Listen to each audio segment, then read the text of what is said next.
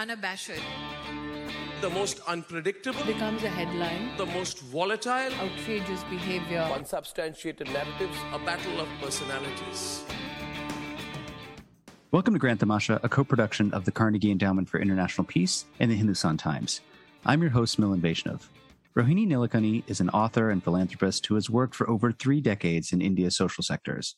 She is the founder of Arghyam, a foundation for sustainable water and sanitation, and she also co-founded Pratham Books, a nonprofit which aims to enable access to reading for millions of children. With her husband Nandan, she is the co-founder and director of Ek Step, a nonprofit educational platform. Her latest book is called Samaj, Sarkar, Bazaar, Society, State, and Markets, a Citizen First Approach, it encapsulates many of the lessons she has learned in her years working in the civil society and philanthropic sectors. To talk more about these lessons, Rohini joins me on the show today from Bangalore. Rohini, nice to see you again and congrats on the book. Thank you so much, Milan. It's a pleasure to be on your podcast.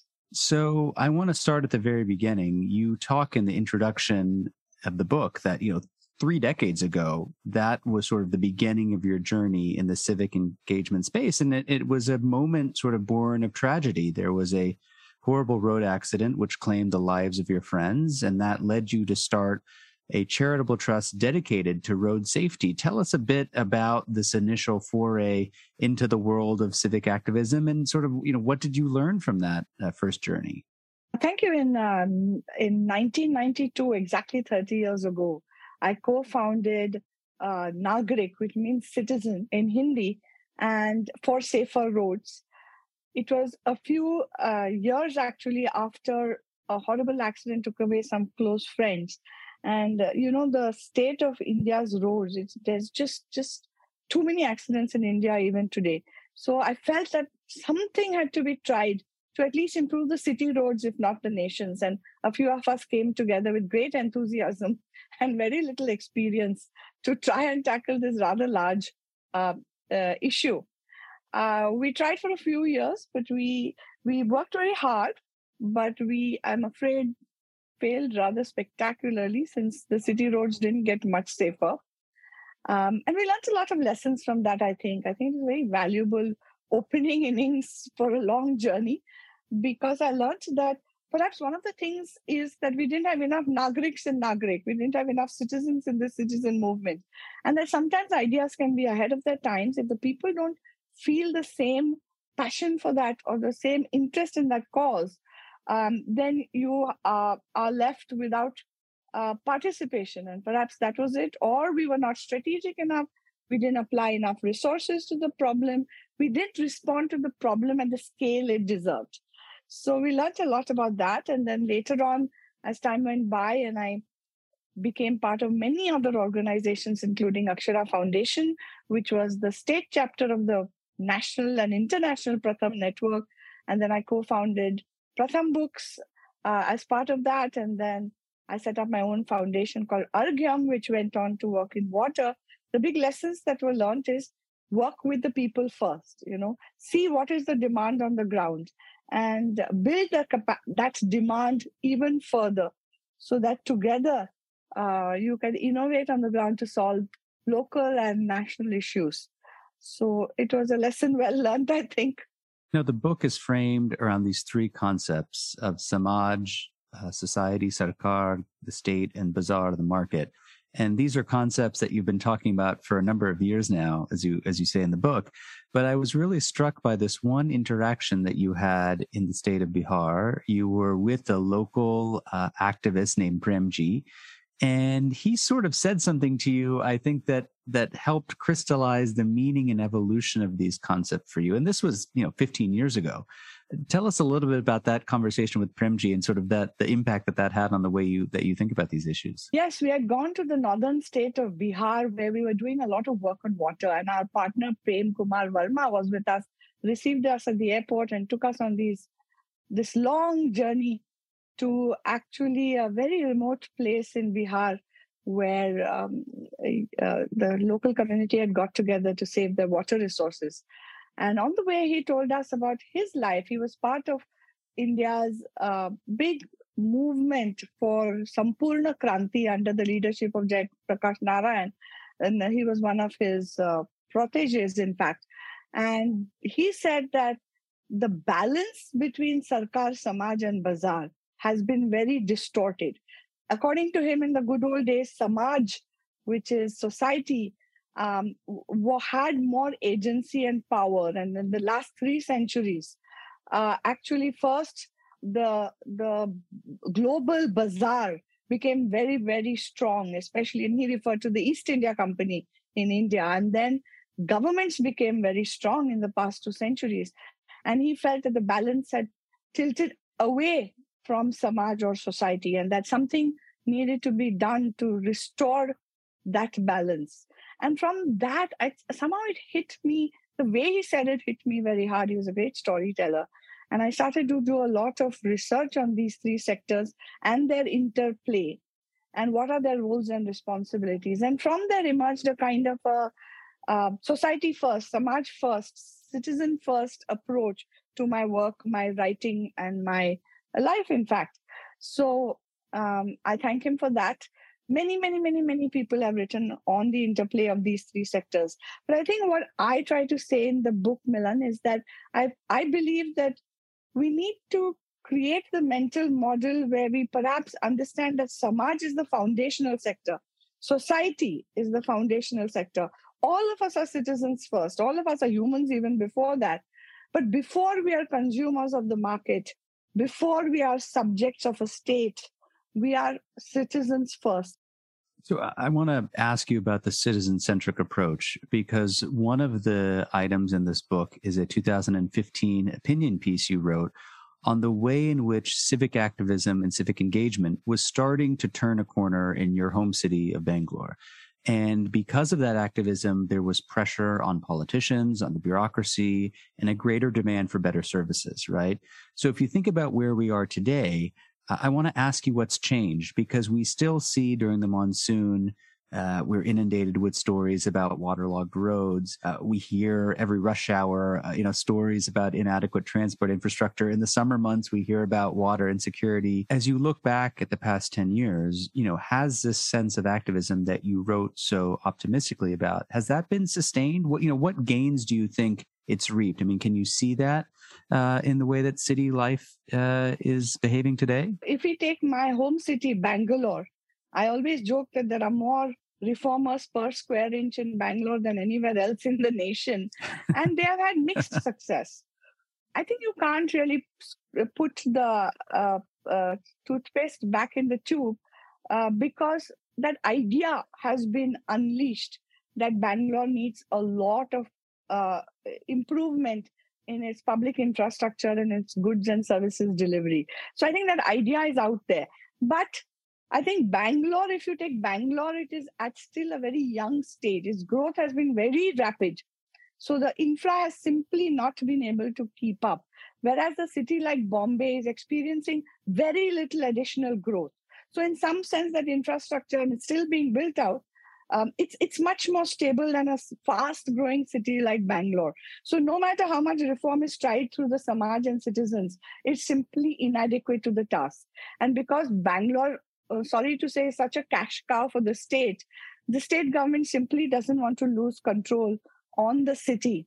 And in fact, we don't even have a municipality operating right now. It's being run by bureaucrats. So there's a lot of push and at a very hyper local level, our resident welfare associations are very strong.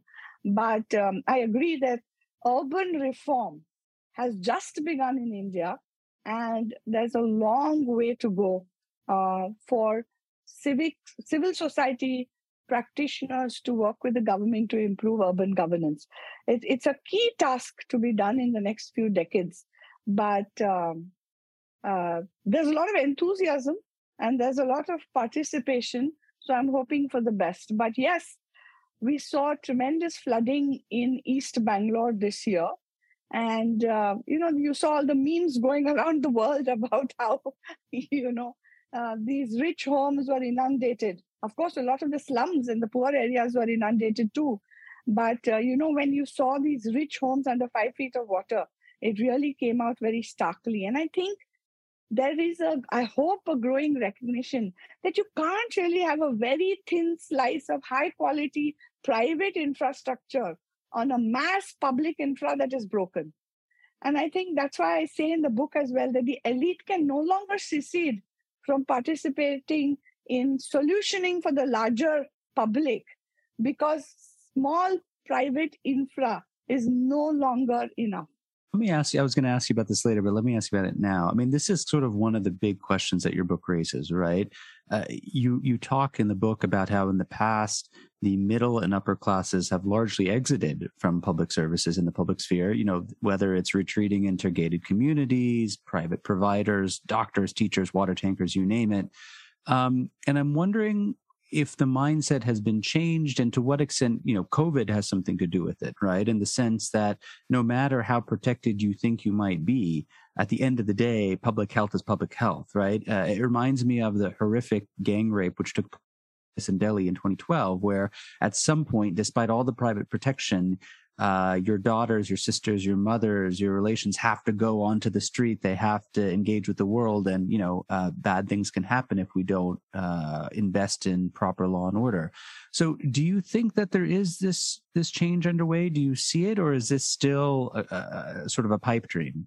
The sense that we are all connected has hit home hard, right? Through the pandemic, you cannot escape from viruses.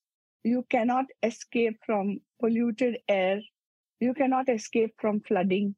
Um, there are you cannot escape from the effects of climate change, no matter how rich you are, no matter how many air filters and gated walls you hide behind. So I think that sense that the elite are coming to this realization. And that's why you see a lot of urban professionals, career professionals actually trying to do a lot of work in the service sector, in the social sector, they give a lot of their personal time for this. I think that realization has come. But of course, it's uh, too little and maybe too late. I think we need much more of that understanding to seep in. As I said, that the elite cannot secede beyond a point, and that we all have to raise our voices, elite and others, to actually create a stronger public base, a public infrastructure base, so that everybody can benefit and not just the elite because otherwise it doesn't work for anyone. It doesn't work for the elite either. Certainly it doesn't work for the poor, but it's not going to work for the elite either. And I think that sense is coming in. And I feel, at least I meet a lot of professionals who are coming from the corporate sector into the social sector precisely because they want to participate in this, uh, in this creation of a more equal field. It's going to take it's going to take decades for sure. But we're such a young democracy, right?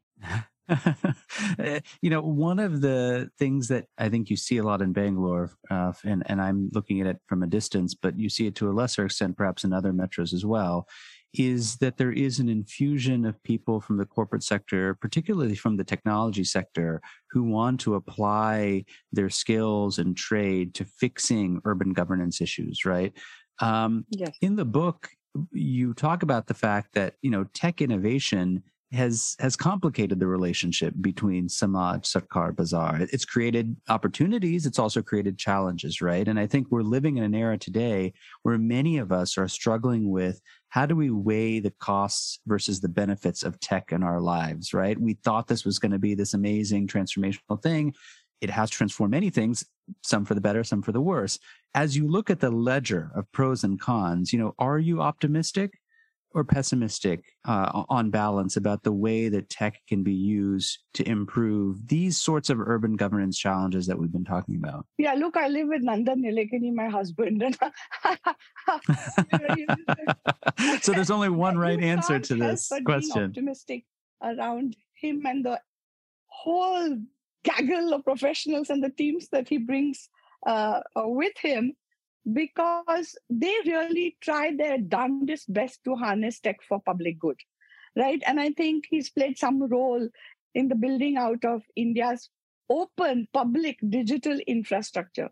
And that has just been tremendously transformational for, for ordinary people on the streets, for small uh, members of the bazaar, you know, who are very small businesses and livelihoods.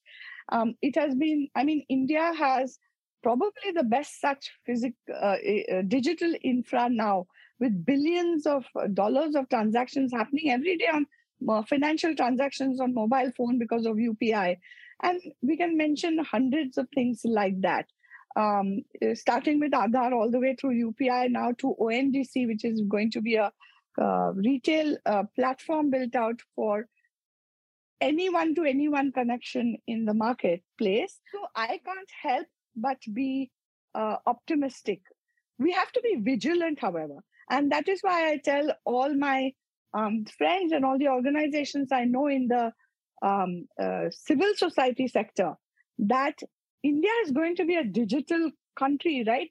Today's digit uh, citizens are already digital natives. So many of them, especially young people.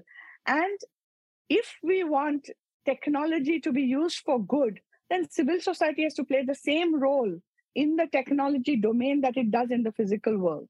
It has to be able to create the the the mirrors, the analytics, the whole civil society institutional movement to keep technology from being used for harm, just like it does on many other issues in the non-technology domain. And for that, India civil society needs to get more aggressively digital.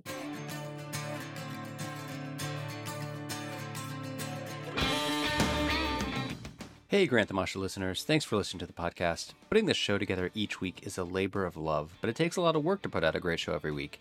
If you'd like to support the work we do at Grant please visit ceip.org slash donate. Don't forget to subscribe to us on Apple Podcasts, Google Podcasts, Spotify, or on your favorite podcasting platform so you'll be the first to know when a new episode rolls out. So, you know, there's a debate about technology and state capacity and, you know, how you look at these two variables. And there's certain services or forms of welfare delivery that may be amenable to technological fixes and some which may be less amenable. I want to ask you about water because this is a subject that you have dedicated a significant chunk of your life to. Um, and it's also an issue that this present government, the Modi government, has also made a, a, key part of its second term to make universal the provision of potable water, right? Is, is, a, is a key part of its welfare plank. So, uh, you know, how do you look at a massive effort like this at scale, um, which I think anyone who looks at this from the outside says this could be hugely transformational, not just for environment, but for public health, for education, for all sorts of outcomes. How do you look at a big government scheme like this and tell whether or not we're on the right track as somebody who's been steeped in this sector for so long? No, I think it's phenomenal. I mean, for decades now, governments have been working for better water security for our people and for the country because it is such a key resource for the economy as well. This government has fast tracked has built upon what other governments were also keenly engaged in.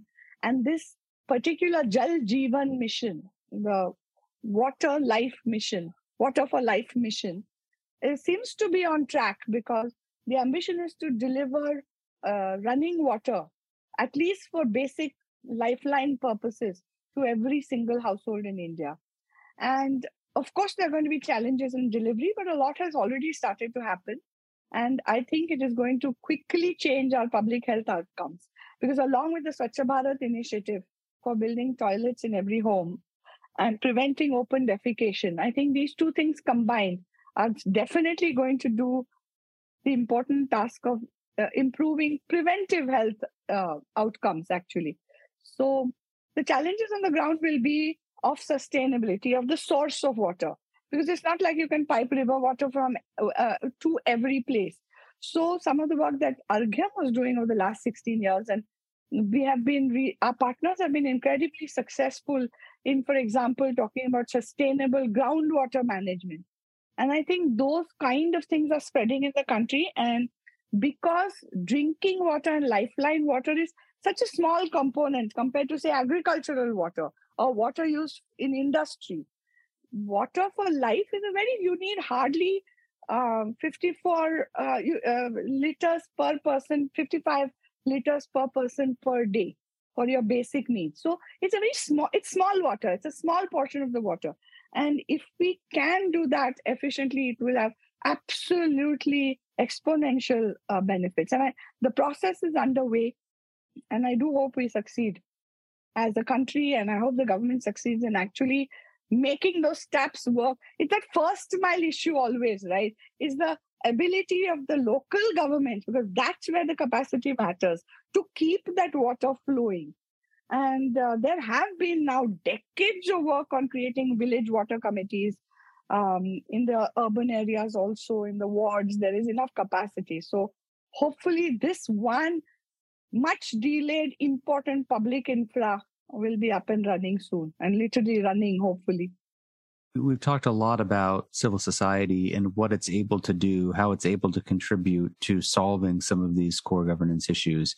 Um, I, I want to kind of turn the question though towards this idea of you know the ease of being a nonprofit in India. We hear a lot about the ease of doing business, but being a nonprofit in India is not so easy. Uh, you know, you talk in the book very candidly about the concerns you have over closing space for civil society, uh, government limits on funding, especially foreign funding, uh, restrictions, or a mindset really uh, that would seek to sort of limit free speech of NGOs how concerned are you that you know there are sort of these uh, burgeoning constraints that the sarkar is placing on samaj today. Yeah it's definitely a little worrisome because i do believe very strongly that a strong and secure government uh, needs a strong and secure civil society to work alongside it to deliver its development goals. I think the work of civil society too um, now is to create more space and build better bridges of trust to their governments. And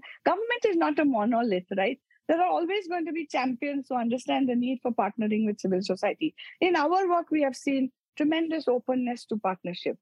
But I think where, and not just in India, it looks like worldwide, there seems to be a pushback on um, on dissent, on the voicing of um, anti-government opinions.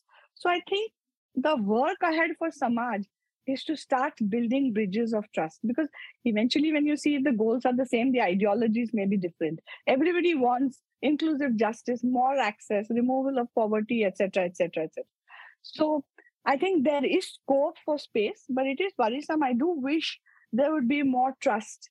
Uh, there was some corrections to be made because in some ways the so- social sector in india was not very transparent. That is true but I think we may have switched the pendulum too far on all the regulations and on all the FCRA things, which the, that is the foreign funding uh, regulations that is taking takes a long time now to get the approvals etc i hope this will be um, corrected soon because you see governments do need civil society okay? They need civil society organizations to serve as mirrors. They need them to reach the first mile because even if a government were to be very efficient it is very hard for them to reach citizens at the first mile. They need those intermediary organizations. Um, they need all the risk taking capital, uh, both philanthropic, philanthropic capital and the risk taking social human capital that is deployed by civil society organizations. No government can do without that in a developing uh, country like us, which is so highly aspirational. So I'm hoping those spaces will remain open we all have to work together on this. It's not an automatic thing. I, I, find it interesting your use of first mile because it's the reverse of what most people call the first mile, right? Your first mile is the one closest to the citizen. Most people talk about first mile as being the one closest to the bureaucrat. Is this is this? Uh, I take this as intentional in your part. Yeah, no, I read this phrase first mile" somewhere years ago, and it stuck to me, and we use it all the time because it makes eminent sense. The first mile is the place where the citizen who has who needs the state and markets to be efficient resides. And if you call that the last mile then you're going to do things for that space last because it's a mental model shift. If you think of it as a first mile you're going to give it like mahatma gandhi used to say think of that last person first. So uh, that's why we call it the first mile closest to the citizen where much of the work remains to be done. So i want to transition to talking a bit about Indian philanthropy, um, because you know one of the themes from this book is really encouraging, rallying Indian philanthropy to do more, to give more, to be more engaged, to be more risk taking, and so on.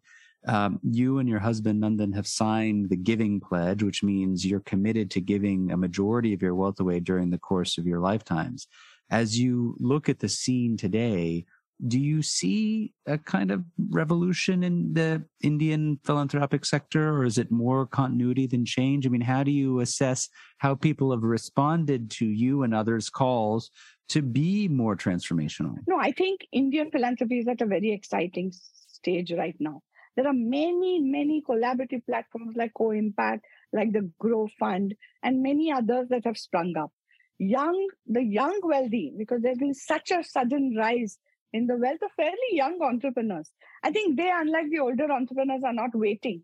They've already started giving forward, and because they are they think very differently from some of us older ones, um, they are innovating fast and doing things that they're really passionate about. Whether it is simply museums or working in education or building, uh, working in skilling and livelihoods or working on um, farm and agriculture, water, they're in, entering many, many spaces actually.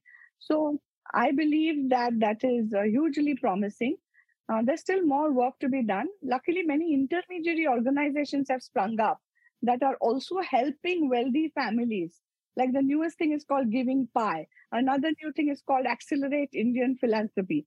So lots of people are engaged in the space of driving out more generosity from the wealthy of India. Because as we talked about before, the realization that all our fates are so deeply linked in this country and indeed in the world. So Indians Indians are generous anyway. Actually, retail giving in India is huge. Hundreds of crores were given away during the pandemic. That remains very interesting. People who don't even have much are willing to steadily give some of it every month. Much of the finding has been very, very heartwarming from things like Give India, etc. And um, the rich today, I don't think they have, they can't escape from being philanthropic in any case. I think they are being serenaded for doing so, and they are being, I guess they're going to soon be called out for not doing so. There's the Hurun list that comes out every year. I think more and more people want to be on it.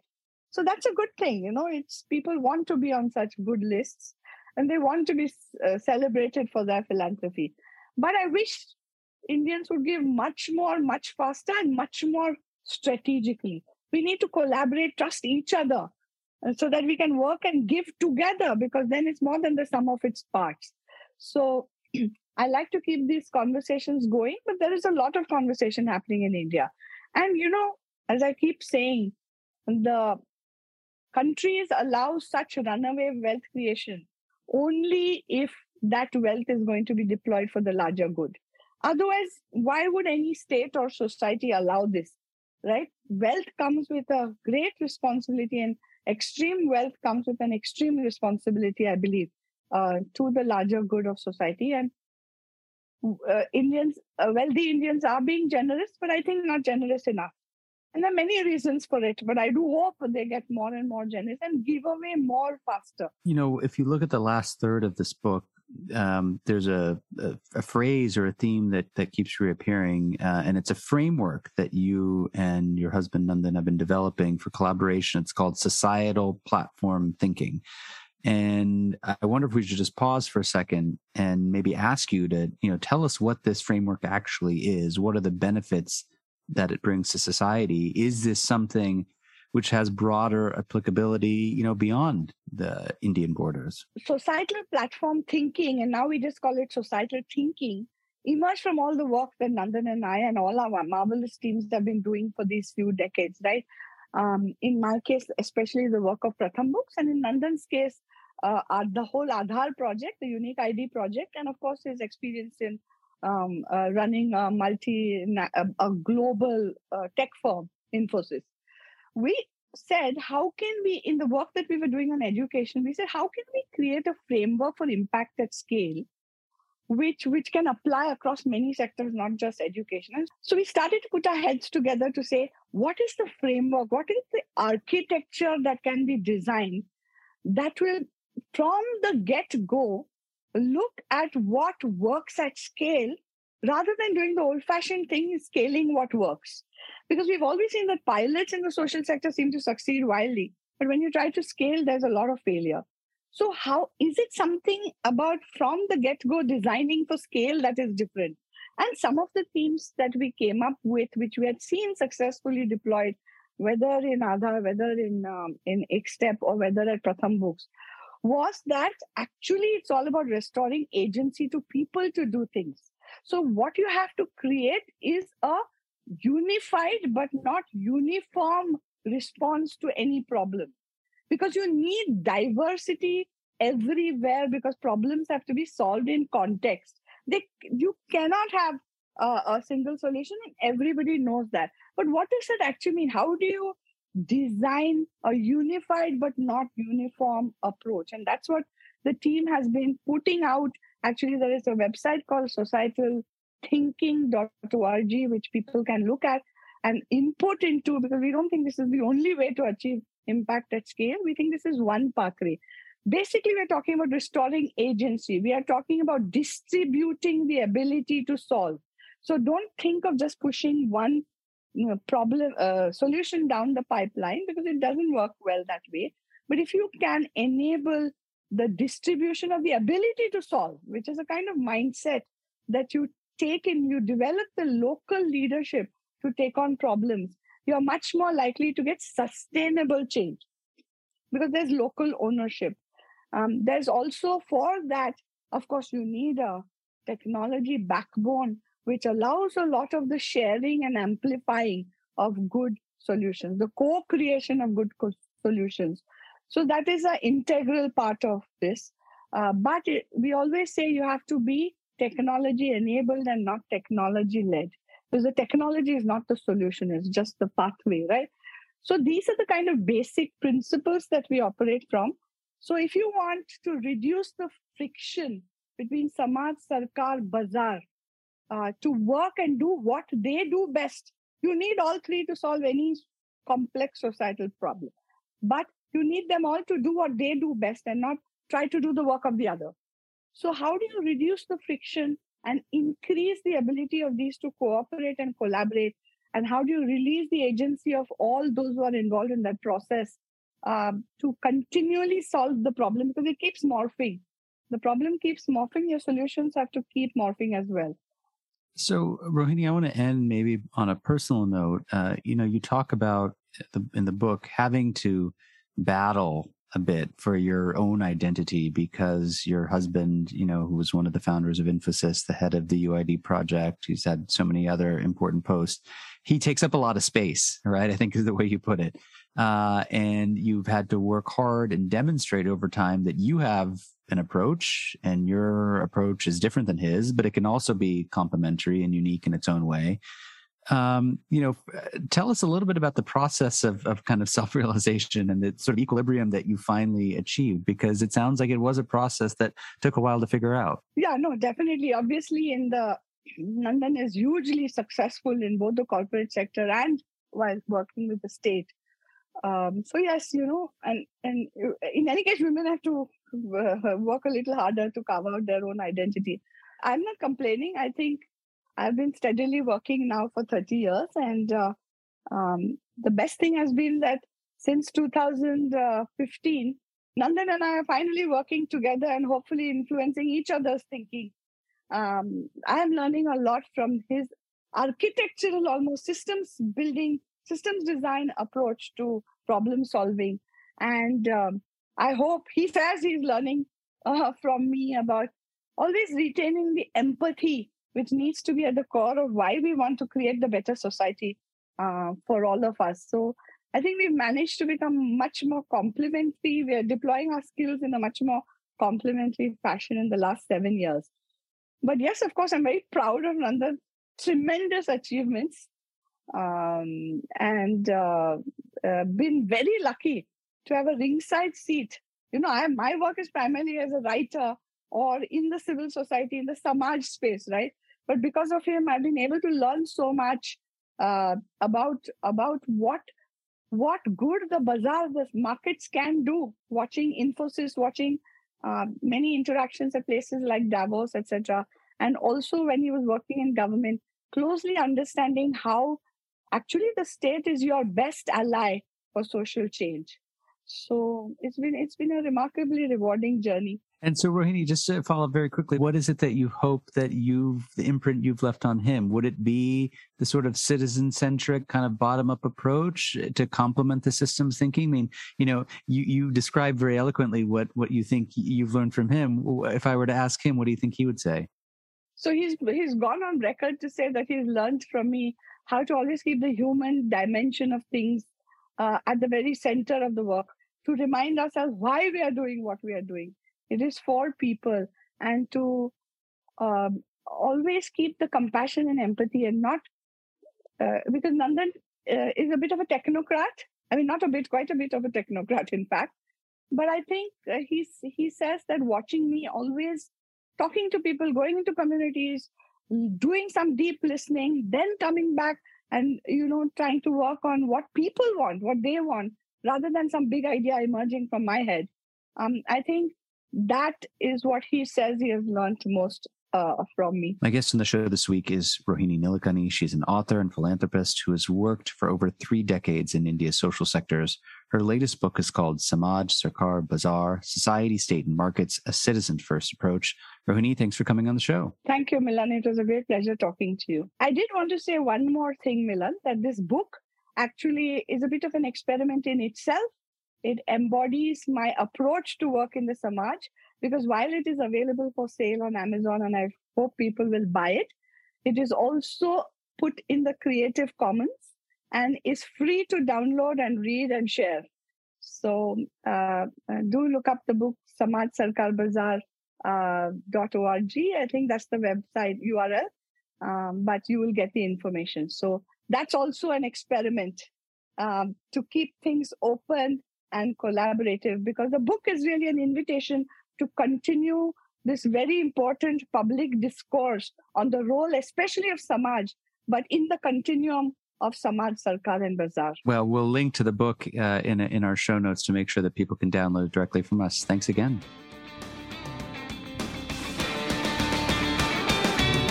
Grand Tamasha is a co production of the Carnegie Endowment for International Peace and the Hindustan Times. You can find us on Apple Podcasts, Google Podcasts, Spotify, or wherever you download your podcasts. Be sure to subscribe and leave a review to help others find the show. Tim Martin is our audio engineer, and Cliff Jayapranada is our executive producer. Production assistance comes from Nithya Love. Thanks for listening, and see you next week.